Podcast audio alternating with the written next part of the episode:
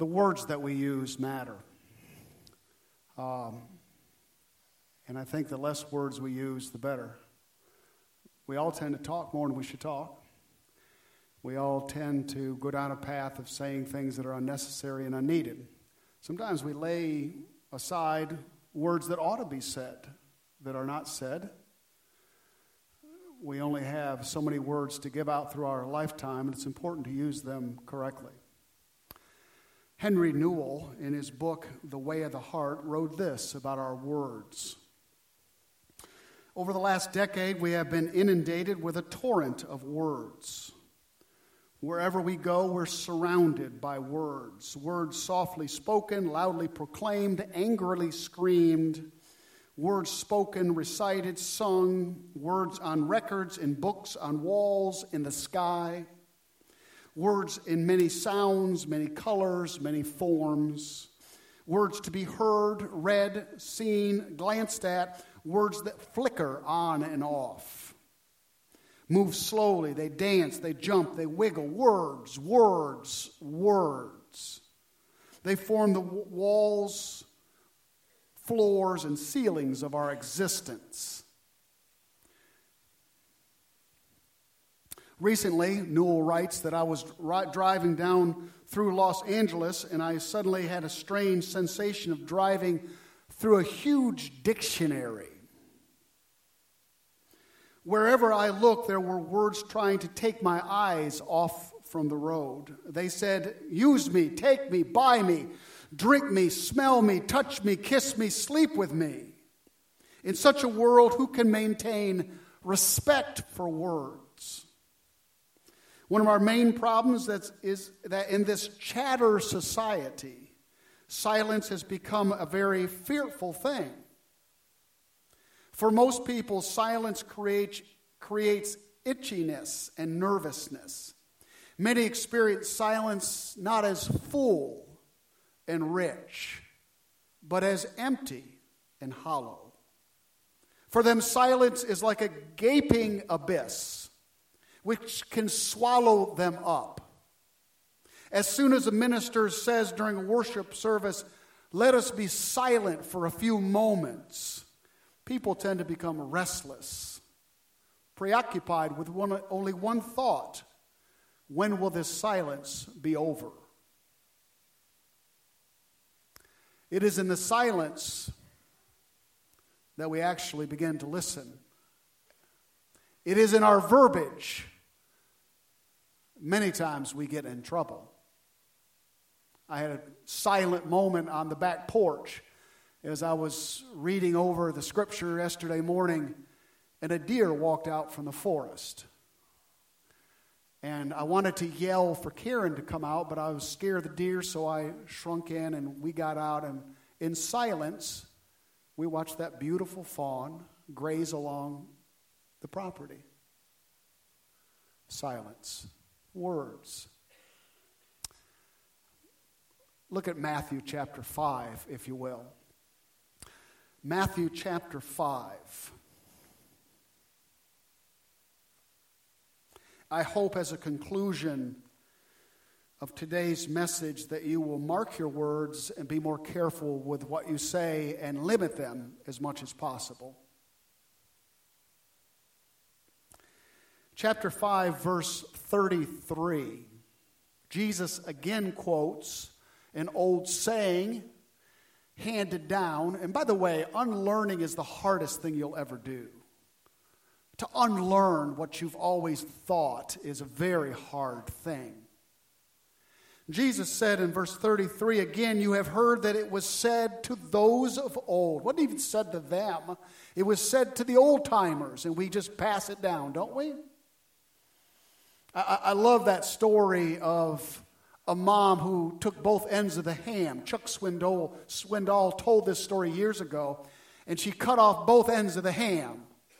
And her daughter asked her, Why you, why do, you do that? She said, I don't know. So she asked her mother. And she said, Well, my grandmother only had a pan this long, and to fit the ham in, we had to cut both ends off. It had been passed down that way. But nobody knew why. Jesus said, Those who said of old, you just swallow what they said, you shall not swear falsely. Now, this has nothing to do with profanity, although I encourage the prohibition of such practice. This has nothing to do with verbiage at all. It has to do with swearing over something that's wrong and false, saying something, promising something that's true that you know is not true. We'll look at it in a minute. The problem was that they put this verse out of Numbers and Deuteronomy next to another verse, and they didn't really go together. That's a good way to teach errors. Take two different verses, put them together, and they don't go together. Look at verse 33. But, conjunction, shall perform to the Lord what you have sworn. You promise something to him, pull it off. Well, let's go back into the Old Testament and find out where these references are and see exactly what the Jews were saying and what they were not saying. So, I want you to turn to Leviticus chapter 19. It's one of the first five books of the Bible. Leviticus chapter 19. It is just before Numbers, it is just after Exodus. I think it's important for us to take the time to look at the reference that these Jews were getting this idea out of to understand the flow of what Jesus was countering and telling them not to do. You have to know what they were saying to do before you, you know Jesus' counter. Leviticus chapter 19, verse 11. Leviticus chapter 19, in verse 11. This is a long, a long list of what you should not do to your neighbor. Verse 11. You shall not steal. You shall not deal falsely. You shall not lie to one another. There it is. See verse 12? This is our verse. You shall not swear by my name falsely and so profane the name of the Lord, of, of your God. I am the Lord. There's a progression in verse 11 and 12, and let me show you what it is by illustration. Ed has a garage in his, my neighbor, Ed, has a garage in his backyard that does not have garage doors on it. Therefore, all his tools are exposed to all the neighbors. Now, this is not a problem because we live in Callahan. And everybody in Callahan carries a gun. So you have a lot less theft in Callahan. But anyway, that's, that's just a side note. So let's say one day there was a wrench that I wanted, not that I've ever done such a thing, but let's say I walked across and stole a wrench from Ed, took it out of his garage, put it in my barn in the back. Well, I've just violated, you shall not steal. Ed is looking around for his tool, and we get talking one day, and he says, You know, I've kind of lost my tool, my wrench. That's my favorite wrench. It was a half inch. I used it all the time, and I don't have it now, and I wonder where, and I'm listening to Ed talk about this, and I know where it's at. And I don't offer any information to him. I have just dealt falsely with him. I knew something and didn't say it. So finally, he gets around and overcomes his suspicions of me and says, Did you steal my wrench? Look at the next. You shall not lie to one another. This leads me to look at him and said, I don't know what you're talking about. I don't have your wrench. I have just lied. To which Ed responds, You know, you come over all the time. You know, Carol next door, she saw you walk over into my garage and tear, carry something back. And this is what I say to him I swear by the name of the Lord, I don't have your wrench. You see the progression? That's what he's talking about. How many times have people evoked, I'll bring the wrench back this afternoon, I promise, man. That's the, It'll be back in your toolbox. I just guilt, you know, guilt. Preachers preach out of guilt, and so that's that's. How many times do we invoke? How many times do people invoke the name of God in trying to solidify an argument that is either false or they're not sure it's true. That's what this is talking about. Go back to Matthew chapter 5. So those of old says you shall not swear falsely. Don't, don't do that. Don't take God's name to, to bolster your argument or your position. Now, verse, now the next but shall perform to the Lord, that's a completely different verse. And I want you to go there. I want you to go to uh, Numbers chapter 30. Numbers chapter 30. Numbers, another fun book to find in the Old Testament. It is, again, one of the first five books, and it is just past Leviticus, chapter 30 of Numbers. This is the second part and has nothing to do with the first verse out of Leviticus that I just read. Nothing to do at all. Nothing about the neighbors, nothing about a horizontal relationship, getting along with other people. This is totally vertical. Chapter 30, verse 2. By the way, I, I, I, suppose I need to read right before verse 2 because it says, This is what the Lord has commanded. Verse 2 If a man vows a vow to the Lord or swears an oath to bind himself by a pledge, he shall not break his word. He shall do according to all that proceeds out of his mouth. That sounds pretty good, doesn't it? Make a promise to the Lord, you keep your vow to the Lord. There's another verse says it's better for you not to keep your vow, or better for you not to even say it. If you don't say it, you're not bound by it. Go to Ecclesiastes. I want to show you one more reference, and I think this kind of wraps up the idea because Jesus is going to flip the tables and give us a whole new perspective. Ecclesiastes is just past Proverbs and um, Psalms, Proverbs, Ecclesiastes. It's about in the middle of your Old Testament. Ecclesiastes chapter 5. Ecclesiastes chapter 5. And then we'll make our way back to Matthew. Ecclesiastes chapter 5. Solomon, the writer of Ecclesiastes, says this in verse 4 When you vow a vow to God, do not delay paying it, for he has no pleasure in fools. Pay what you vow. That's hard rock stuff. Just what you say, you do. What you vow, you pull it off. This is in reference to God. Verse 5. It is better that you should not vow than that you should vow and not pay. Notice, do not let not your mouth lead you into sin. and do not say before the messenger or the angel or those who have come to question you that it was a mistake. I didn't really mean to say it. How important our words are, are they not? Why should God be angry at your voice and destroy the work of your hands?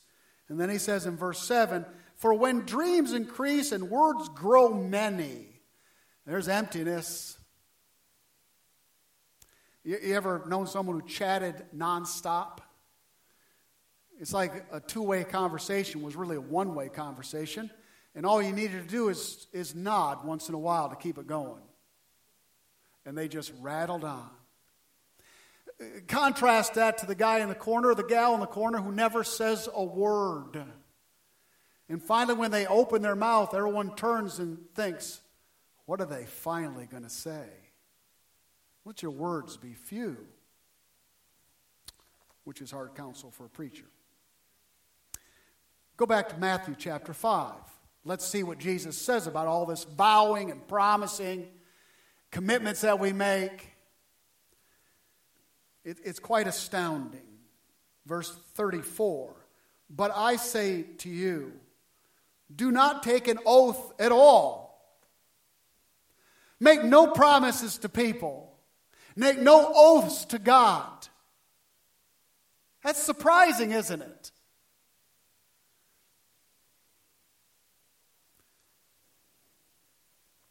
He goes on. Do not take an oath at all, either by heaven, for it is the throne of God.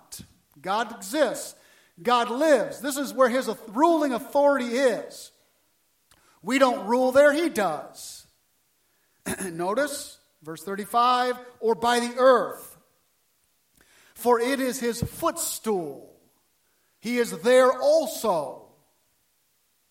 Nor by Jerusalem for it is the city of the great king.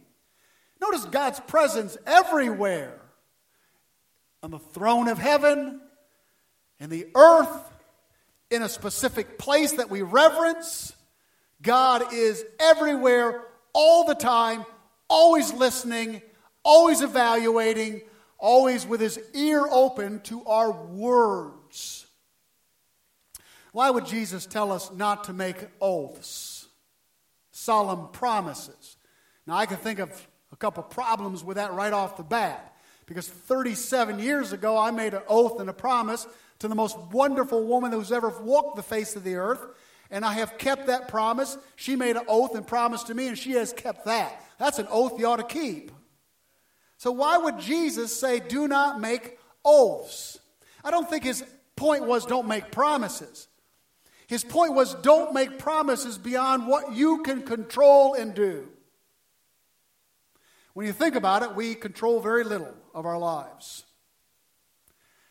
Think about it's a humbling thought. Think about what you have not controlled in your life. You didn't choose the day you were born. You will not choose the day that you die. How many of y'all have siblings out there?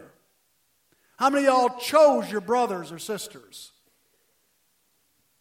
How many of y'all would like to unchoose your brothers and sisters? You didn't choose your father. You didn't choose your mother. You didn't choose where you were going to be born. You didn't choose what country you would be born in. Thank God we live in America, but we didn't choose this. You have a talent, you have an ability. You didn't choose that. God put that in you. You have certain physical attributes. You didn't choose what your face looked like or your body looked like. God chose that. You know?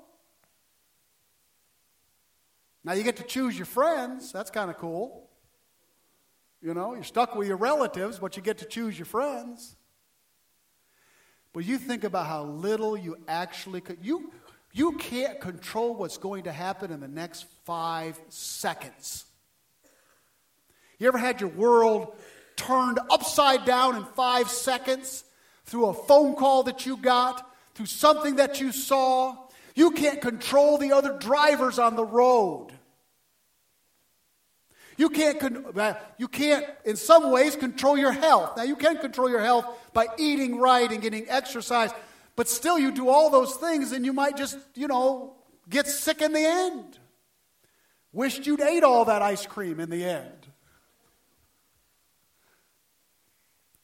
We cannot control life. Why do we talk like we can?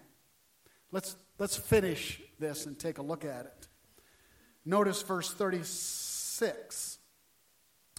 Do not take an oath by your head don't make a commitment and promise and swear your life and name by it.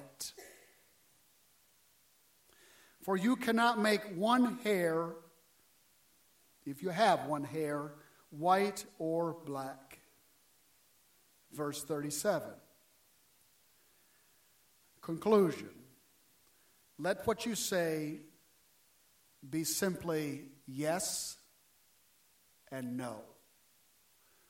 The old King James says, let it be yea or let it be nay. What is Jesus saying? He's saying being so simple in life, and I love simplicity. Those of you who know me know that I like simple stuff. Keep your life clean of all these things that you feel like you have to pull off. and that you have to vindicate yourself and justify yourself. And always talk. St. Augustine said this Lord, deliver me from the temptation of always having to vindicate myself, explain myself.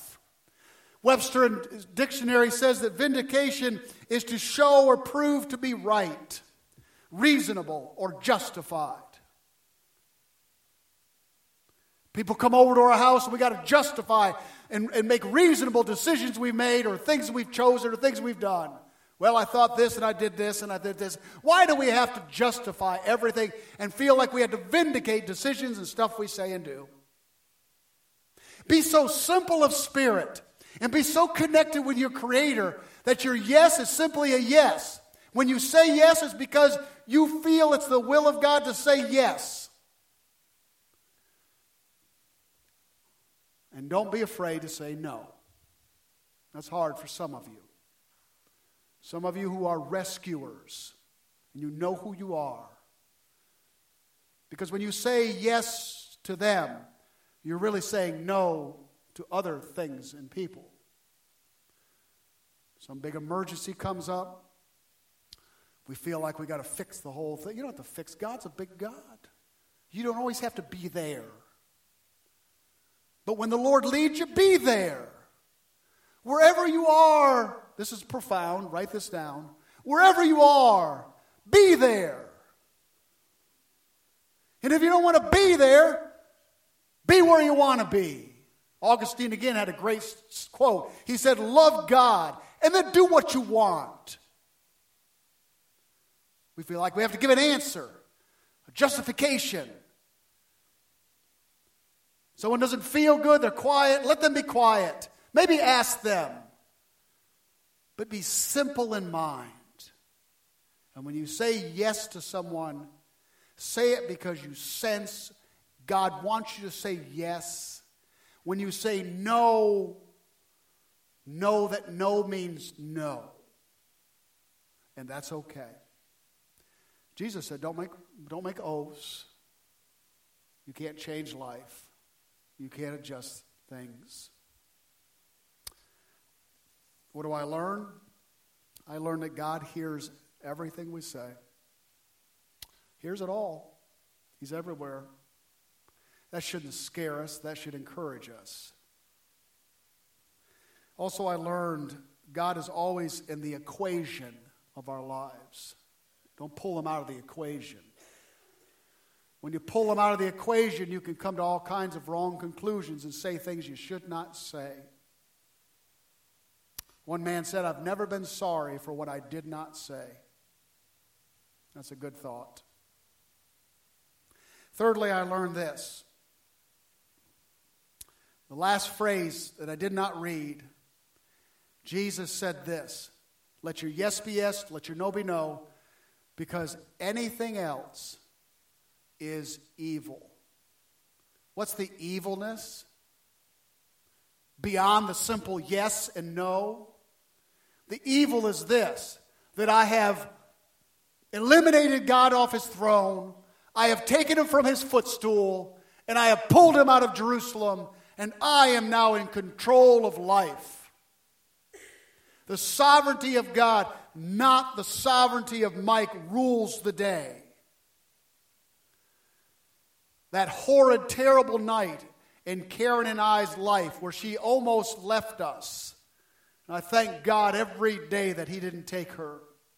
I remember kneeling over her in that emergency room, and she asked me, Mike, am I going to die? And I got up in her face and I said, No, you are not. No, you are not.